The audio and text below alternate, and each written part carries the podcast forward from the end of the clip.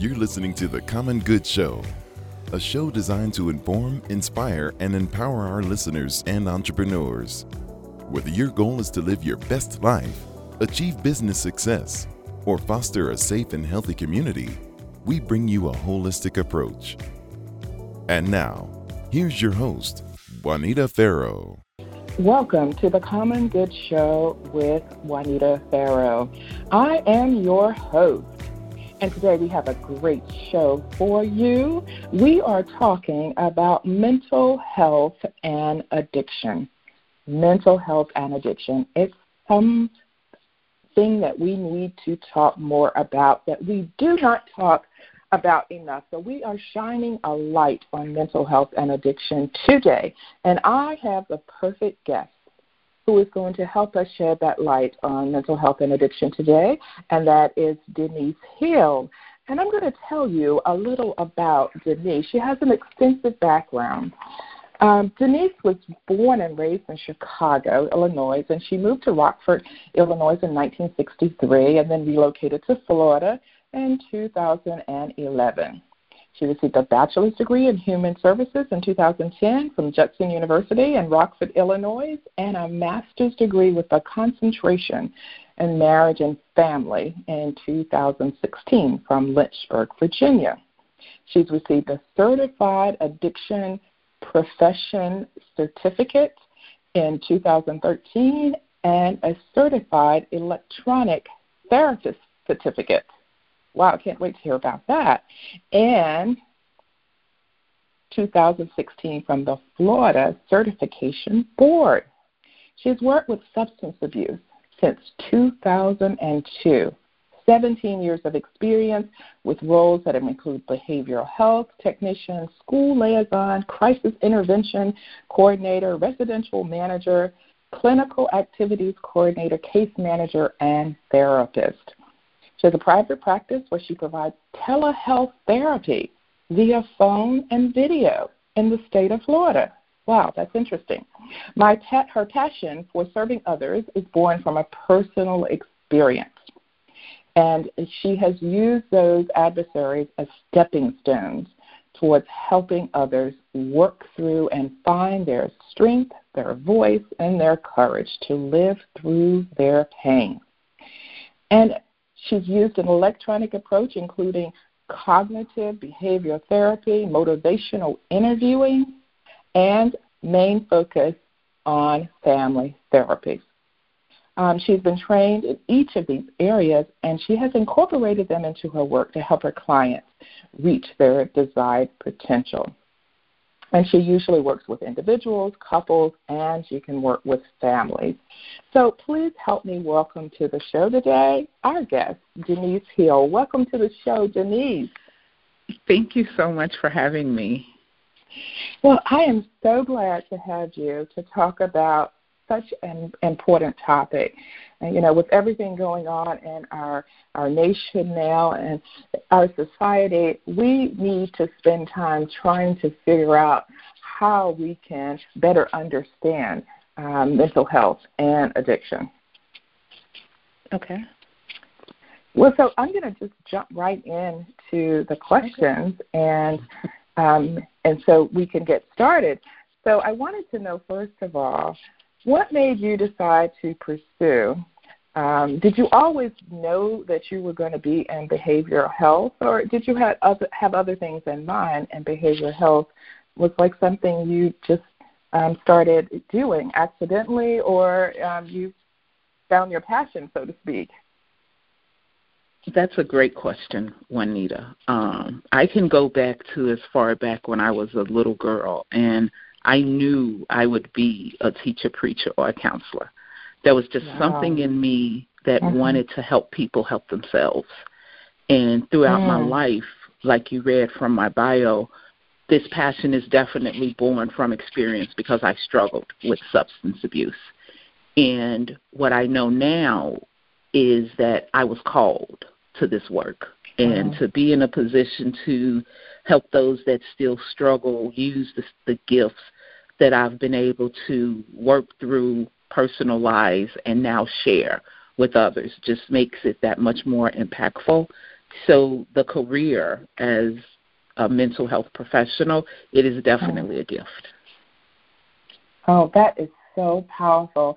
So you come with this experience that you've had from your journey, and that helps you to understand it at a much deeper level, and that personal connection with that patient who's going through something that you sometimes that you already know about. Wow, that is powerful. Thank you for sharing. Thank you for sharing that story. So I know you have you're a certified electronic therapist. Okay, and so I'm really interested in finding out more about that. So can you talk to your listeners about exactly what that is? Yes. So through the state of Florida, they have a certification that's called Certified Electronic Therapy, and basically what it does is allow me to do electronic therapy via phone, or we can do electronic video chatting if they want to. And what it is just a less intrusive way. People get to stay in the comfort of their home if they want. Mm-hmm. Maybe they have an appointment and they sit in their car as opposed to coming to the traditional office. And it affords an opportunity to explore areas of your life that may be a hindrance, a problem you feel uncomfortable with, want to seek help in. And with the electronic therapy, it's really at your leisure. That's one of that's the yeah, that's basically it in a nutshell. And so the clients that you see, they seem to like this approach. I mean, especially if they're not ready to, step out and have that face-to-face, in-person kind of meeting. This gives them sort of a stepping stone to start at least engaging. Yes, it's definitely an empowering opportunity. Wow. Well, that's great. And so the state of Florida has the option to allow you to do that with your clients because it's been approved that that's a form of treatment that you can engage in. Yes, it's a certification that's coupled with what's called a Certified Addiction Professional licensure, and you need your master's also. So it's not that you can just go in and get it. You have to meet certain criteria for it. Mhm. Okay, but it sounds like it's becoming very commonplace to use as part of therapy. Definitely. Yes. Wow, that's really interesting. I wanted to emphasize that because I know all states may not have that, but I guess to find out whether or not a particular state does have that, and that may be an option for those who want to get some help but not ready to do a face-to-face kind of in-person kind of therapy. Mm-hmm. Great. This is really interesting, and I like to have those educational moments to really help understand better all the things that are involved in, the therapy, but also understanding mental illness. So we're going to take a short break now, though, and we're going to come back and we're going to really dig into this topic and understand better the things that we need to know about shedding light on this about mental health and addiction. So we'll take a short break and we will be right back. You've been listening to The Common Good Show with Juanita, and I've been talking to Denise Hill this morning, and we're talking about mental health and addiction. So we'll take a short break. We'll be right back. Don't you go anywhere. Welcome back to The Common Good Show with Juanita. We're here today talking to Denise Hill about mental health and addiction. So I wanted to ask you, Denise, you probably see a lot of patients, and what are some of the common things that you see patients for now? What are you seeing? Well, initially when they search me out, they're coming for substance use. And what that does is once they understand what caused the use or why they continue to use, that opens up the door to other areas. So then that leads to an array of other issues. And while substance abuse may be what drew them in, some of them bring up family conflict. They may talk about abuse. They may talk about family dynamics. They may talk about self-esteem. They may talk about relationships with their siblings. Like whatever the topic is that veers off, we just kind of travel with that and see what is it that they need help in and what is it that they want to work on. That's really interesting. So what you're saying is if someone is using a substance or if they have an addiction, usually there's an underlying problem or issue that's causing them to use. So sometimes they're trying to numb their pain or not deal with the underlying issue. Is that what you're saying? Yes, but I want to clarify something. Sure. So by the time someone recognizes they have a problem, there's a whole criteria that has to be followed so they can fall into the correct category to gain whatever that title is that they have, whether it's substance use, substance abuse, tolerance. Okay. So these are different criteria that have to be met, but the premise over all of it speaks to something underlying that exacerbated the use. Oh, wow. And, and I suppose that, especially nowadays with the opiate crisis and what we're seeing there, even something that's prescription, from a doctor can create some type of addiction that, patients are having to deal with just because they had pain of some sort or back pain or some other type of pain, and they end up on this addiction. So it could be almost anything that leads to this substance abuse. Yes. Wow. This is really, really interesting. So do you see a lot of young people also? I'm sorry, what were you about to say?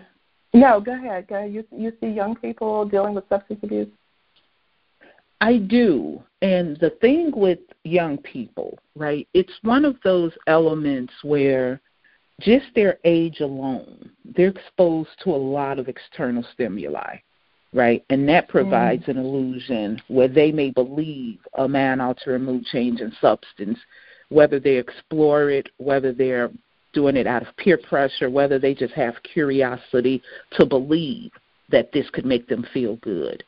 What happens is if they have underlying issues that they haven't dealt with, the drug numbs that feeling and makes them feel good. So it alleviates the pain from whatever the initial pain was. So say they're dealing with depression or family conflict or struggling with low self-esteem. Once they induce the drug or whatever mind-altering substance they're taking, it numbs that and they feel exhilarated. They feel excited. So they may feel that is better than the crisis that originally drew them to want to escape. Wow. That's really interesting. I read and also heard, you're hearing a lot on the news about the suicide rate among youth, especially in our youth, that it's increasing significantly.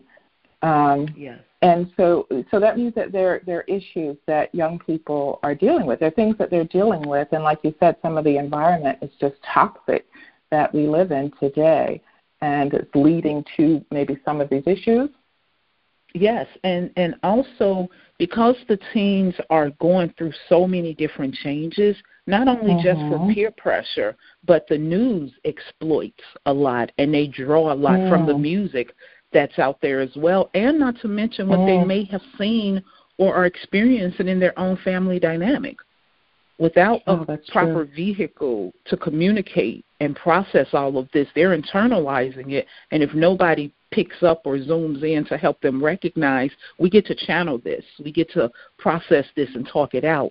Usually they keep it within themselves, so by the time they're exposed to an opportunity to explore a mind-altering, mood-changing substance, they use that out because they haven't been using their voice to process what they've been holding in. Mm-hmm.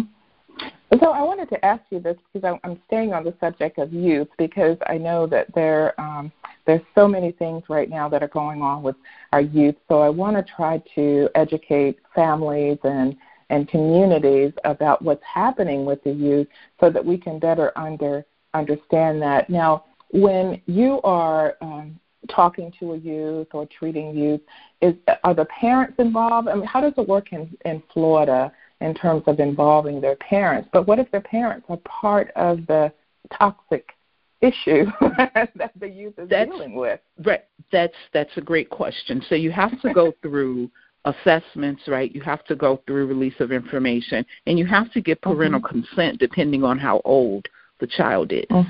Once they consent, there sometimes can be individual sessions, then there can be family sessions.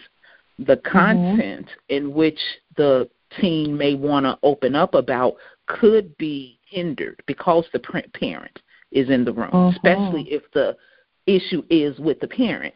So sometimes they speak nonverbally, and most therapists are able to pick up on what nonverbal says, because I want to talk, but I can't say it yet. So you wait for an opportunity, right? You continue with the session, but you wait for an opportunity where you can allow for the youth to express. And there are some parents that are open and connected enough where they want the child to tell them they're ready to heal, so they're ready to work on it. And they're like, you can just say it. It's going to be uncomfortable. It's going to hurt, but I brought you here so we can get better as a whole, because it really is a family issue. Wow, that's really interesting. Okay, I just wanted to emphasize that, because I think that's very, very powerful, is that, you know, that sometimes that when you have this family dynamic, you know, it's about communication, and that youth feeling safe to be able to say something, or empowered to be able to say something, and giving them that space to do that. That's really interesting. Now, the same type of treatment, do you do that for youth as you would for an adult, or is that something different that you might do to help that youth that you probably wouldn't do for adults? Is the treatment pretty much the same? They are kind of similar yet different altogether, because with teens and youth, you want to meet them where they're at. So you want to keep it age appropriate with the material, with whatever form of intervention you're doing, but also engaging them enough so they'll want to participate, as opposed to having it so over their head they're just kind of not understanding what this journey is that they're embarking on. Similar to adult interventions, it does require both family members and loved ones to travel the journey with them, because as the person is getting help, the family members that has been affected also need to be trying to get help.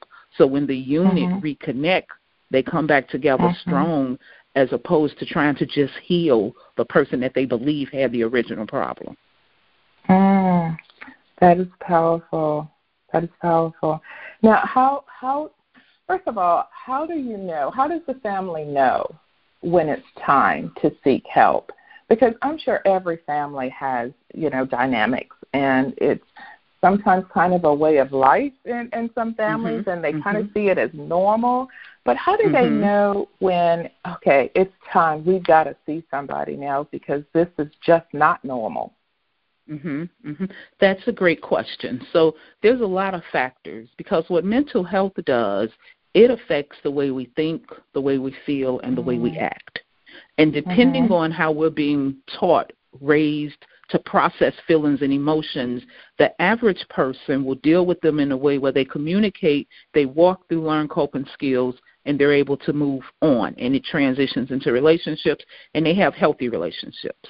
Well, when there's a hindrance or a blockage where there's lack of communication and an escape has taken place, well, maladaptive behaviors come out. So the child may appear resistant, or rebellious, or defiant. That could be a first indicator that something needs to be addressed. Not necessarily that it's drug-related, just something needs to be addressed, because even when you're in defiant behavior, it's a form of communication. What you're trying to say may not be conveyed in the healthiest way, but you're saying it to the best of your ability, because our youth and young adults, they're still forming not only psychologically but physiologically as well. So we want to try to understand what they're telling us. And as adults and parents, we're watching our children, we kind of learn their habits and patterns. And so when they start veering off to the left, the sooner we can intervene, the better. But if it goes on 1 month, 3 months, 5 months, say a year, well, that's behavior that they've used over and over, and they've almost like perfected it to their way of disconnect. So by the time an intervention takes place, or if there's a need for an intervention, it's more resistant on the individual's part, because it's like, you've known this, you've allowed this, you've watched me do this, and you haven't said anything. So you get to intervene based on whatever the disruptive behavior is sooner rather than later. Got it, got it. And I guess sometimes the schools can play a big part in this, because aren't they seeing things in the classroom maybe that youth acting out, or maybe feeling isolated in that space? And, you know, that would be one of the signs that they can't see. So are the parents, I mean, is that a good idea for the parents to connect with the schools, to ask questions about what's going on with their youth, parent-teacher meetings or something? I don't know. Is that an avenue? Oh, definitely. At least that was an avenue when my children were younger. I want to believe that they still do that, right? So, and if not, that would definitely be something. Yes, and if not, that would definitely be something parents want to initiate to create so it can happen. Because the interaction with the teacher, as you were saying, they do see the behavior, whether it's shy, isolated, being bullied, or doing the bullying, right? And all those factors indicate something. And if they can get it intervened sooner, right, you can actually help turn the behavior if you can capture it and help the child open up. Because usually some issues may be so deep-rooted. Like, they could have held something for so long, by the time they display this negative behavior, that's the only out that they know. So they haven't used their voice in so long, so I'd rather act out in class. I'd rather become a bully. I'd rather go to detention. I'd rather get in fights than to deal with the real issue. So by the time you approach them, you're basically addressing this negative behavior, but it's really not the real issue. So you spend time on the negative behavior, but it continues to push the child further within. So if the teachers and the parents can work together, that would be a wonderful intervention to help the child sooner. Right. Oh, I absolutely agree. That's the best case scenario. You know, I was just thinking about the school shootings that we've seen over and over and over again, and many of them coming from youth or, you know, young school-age kids. And you wonder, aren't there signs? You know, maybe sometimes those signs just kind of, you know, they're not noticed. But it seems like there would be signs sometimes that maybe this person is isolating themselves, or this person is being bullied or something like that. Would you normally see signs? And what can we do to better, you know, at least try to stay ahead of what's going on, maybe to intervene in a way that might be helpful, productive? Well, that's a loaded question. So let's dissect it. No, that's beautiful. Let's dissect it. I like to unravel things. So let's unravel it a little bit. Love it. By the time a person gets to an explosive state, that's a culmination of behaviors. Whether it happened a year ago, 5 years ago, 10 years ago, by the time the explosion comes, you're dealing with a more volatile behavior. So what that looks like is, by the time we get to that point, there's been a lot of things missed, ignored, unaddressed, whether it's parental, whether it's societal, whether it's from the community. There are so many other pieces that play a part in that, because the phrase, it takes a village, it really does take a village to raise our children. And if we, meaning individuals that may not know them but can intervene, even if you see them acting out, you know that's not an okay behavior, right? You may get cursed out for doing it, but you're at least offering an opportunity to stop. But say at home, if the parents are busy or maybe not even present or maybe have so many other things going on, there's nobody really there to capture these behaviors, or the child may display this wonderful gather together in front of the parents and be sneaky with their friends, right? So there's so many moving pieces in that. You may want to keep looking to the moving pieces, because that's basically what it is. A child is just one person that needs other people. They need other people to help them, to raise them, to take care of them.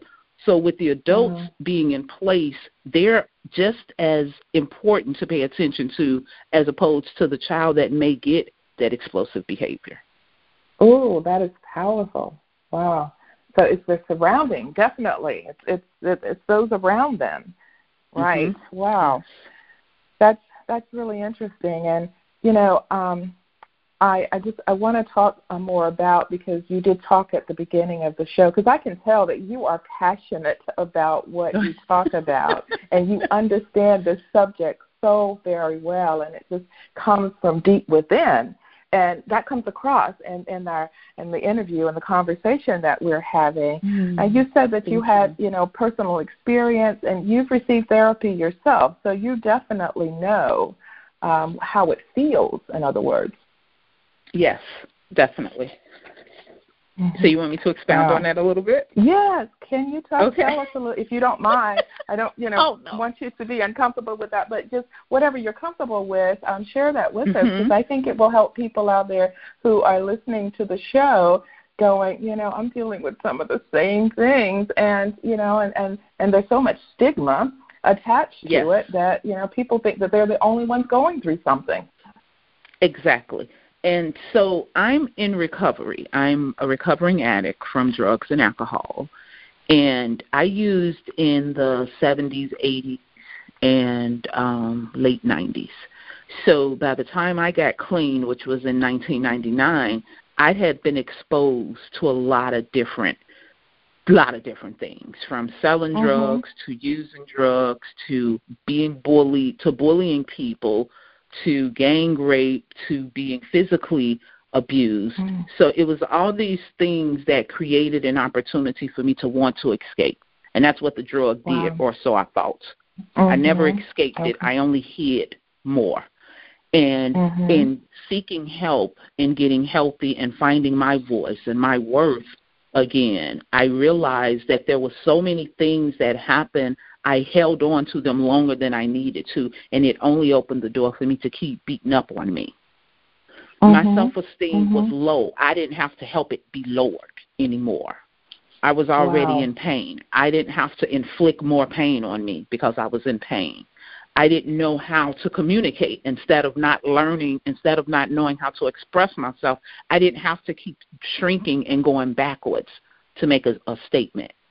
So through the years, the healing and going through therapy, what I realized was I lost my voice through whatever happened to me. Those are external stimuli. Those are events that were beyond me. It was not my fault. There was nothing I did for all of that to happen. What I did, what I played a part in, should I say, was how long I suffered, how long I stayed sick, how long I stayed disconnected.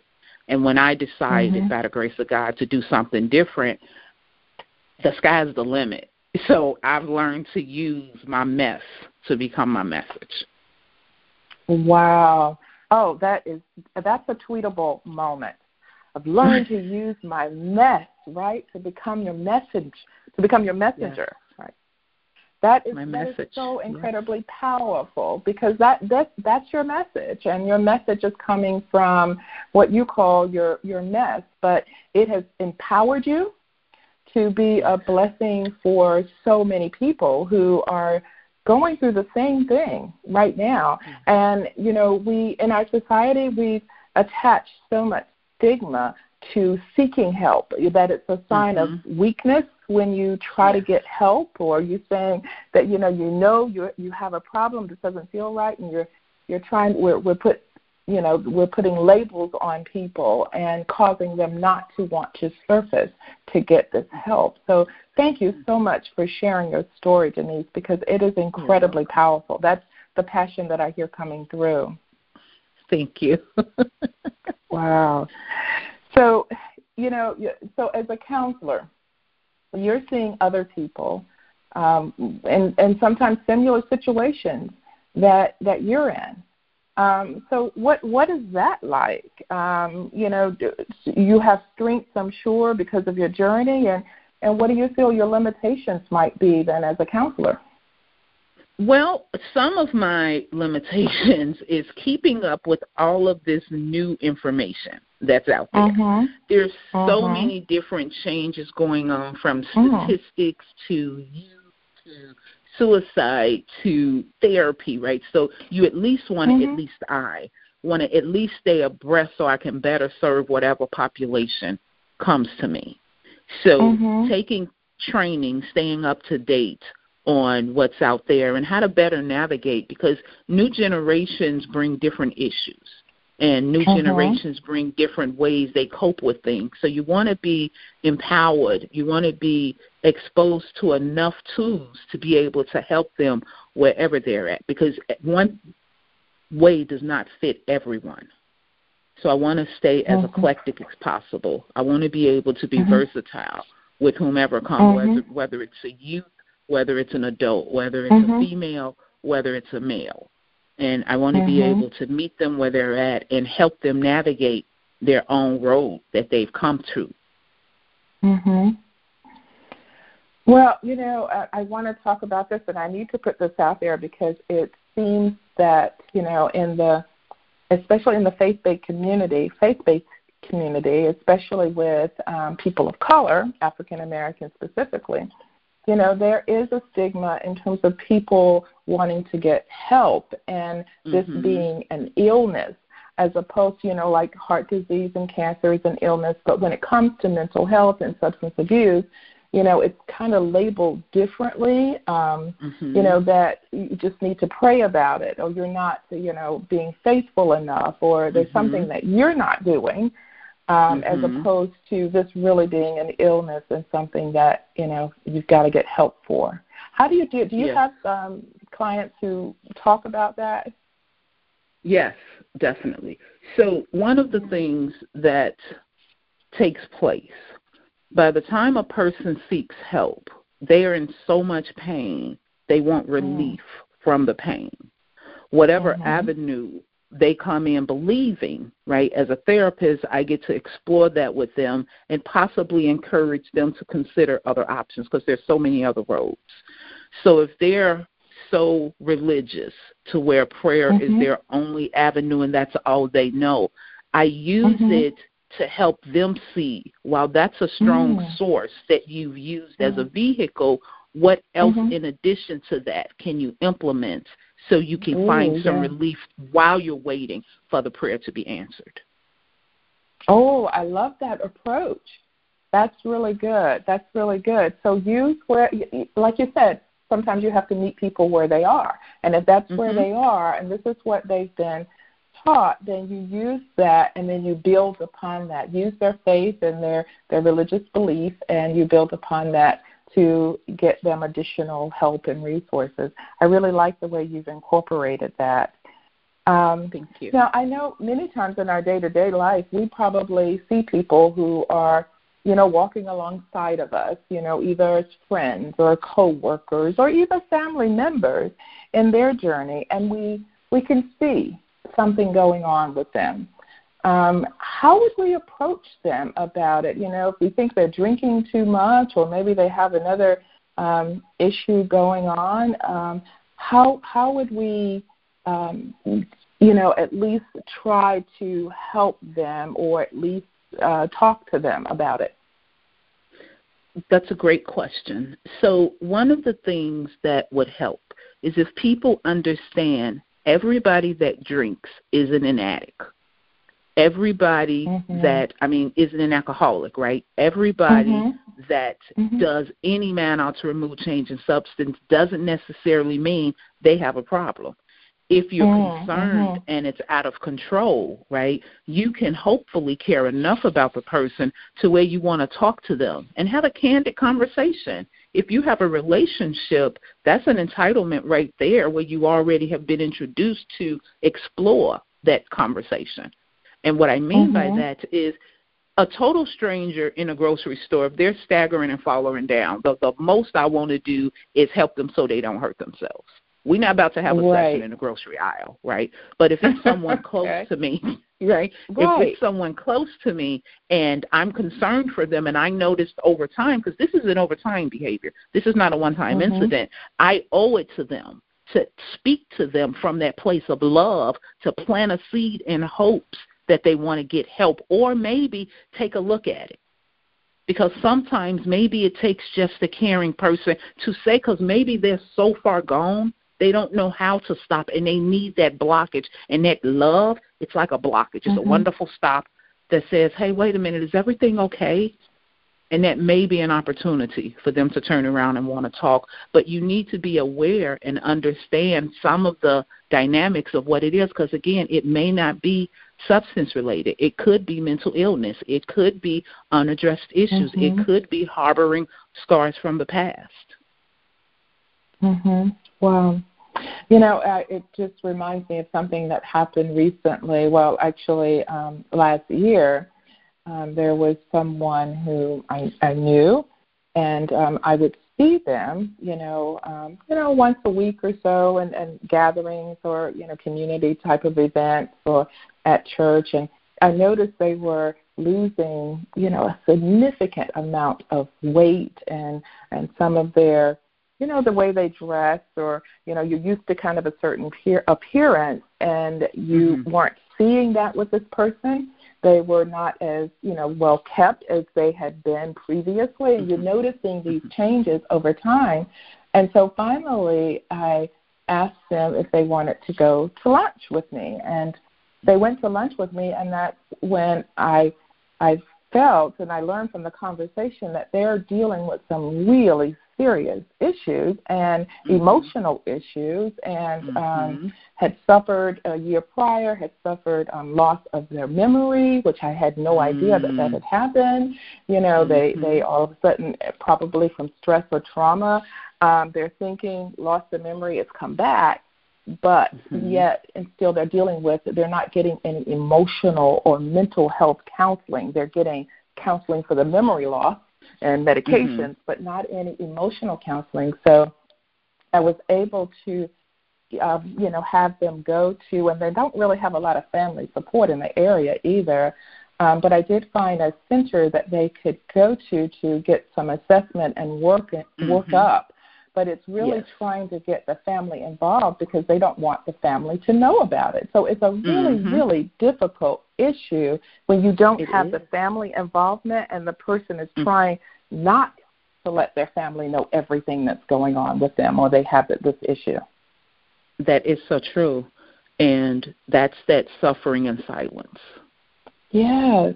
Oh gosh, it's really, it breaks my heart to really see this going on. So I'm hoping, that at least one family member, because what I said to them is, let's try, if there's someone in your family that you trust that can get involved with your care, to continue to get this care at this center, that will help you feel better, because all she says is, I just want to feel better. I just want to feel better. I just want to feel better. And that's what she knows she wants to do, but trying to get the support to do that is hard. Yes, definitely. I totally agree. Wow. So can I speak to this suffering and silence for a moment? Please do. I would love that. Okay, so just from the definition of suffering, right, it's a state of undergoing pain, distress, or hardship. That sounds like a lot of work for any individual. So by the time they say anything, they have been doing this work to hide all of this for so long. It can have effect on us through weight loss, through behaviors, through mental issues, and all of this is the culmination. So like you were saying, talking with someone that they trust, finding out, seeking out a support group would be really well, too, because they have support groups for so many different things that we can actually benefit from. And also the myth has to be shattered that everything is okay. And African Americans, I know we have a tendency not to seek out help because of the stigma or because of what we was raised to believe. And there comes a point where we have to say enough is enough sooner rather than later. Because another thing that's on the rise is celebrities have begun to open up. Like, they're breaking the silence themselves. Like, Taraji P. Henson, she started talking about her mental health issues last year. Michelle Obama, in her book, Becoming, talked about the need to seek marital counseling, right? And Chance the Rapper, he started an initiative where he's exposing light to mental health and putting funds behind it so services can be available, because some of us can't afford it. Wow. Yeah. Oh, that is, wow. That is really, really powerful, but I think you're right, and especially in the African-American community, we're taught to be strong, you know, to, you know, kind of suck it up and move on, to be tough. And, you know, the fact that you can just get through this, you know, just sometimes it makes the problem worse, because you feel that you can't get the help that you really need, because you feel weak when you try to seek help. So thank you for talking about that silence. That's what we have to do, just like the celebrities. We need to throughout the country, because I think that is something that's prevalent throughout our country, is that we don't ask for the help that we need. And then mental health is you know, like insurances and getting it paid for. Sometimes that's problematic too, is some people don't have the money, and the insurance has very poor coverage sometimes for mental health therapy. So you have to look at creative avenues and ways to get that help. Okay. So this has really been excellent. We're going to take a short break now, and when we come back, we are going to let you talk, Denise, about to that person out there right now that may be going through a challenge, maybe having some difficulties, maybe, you know, what should be there or might be the next step.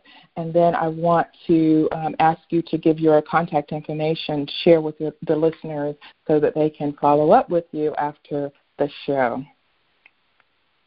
Okay, we'll take a short break, and we will be right back. You've been listening to The Common Good Show with Juanita.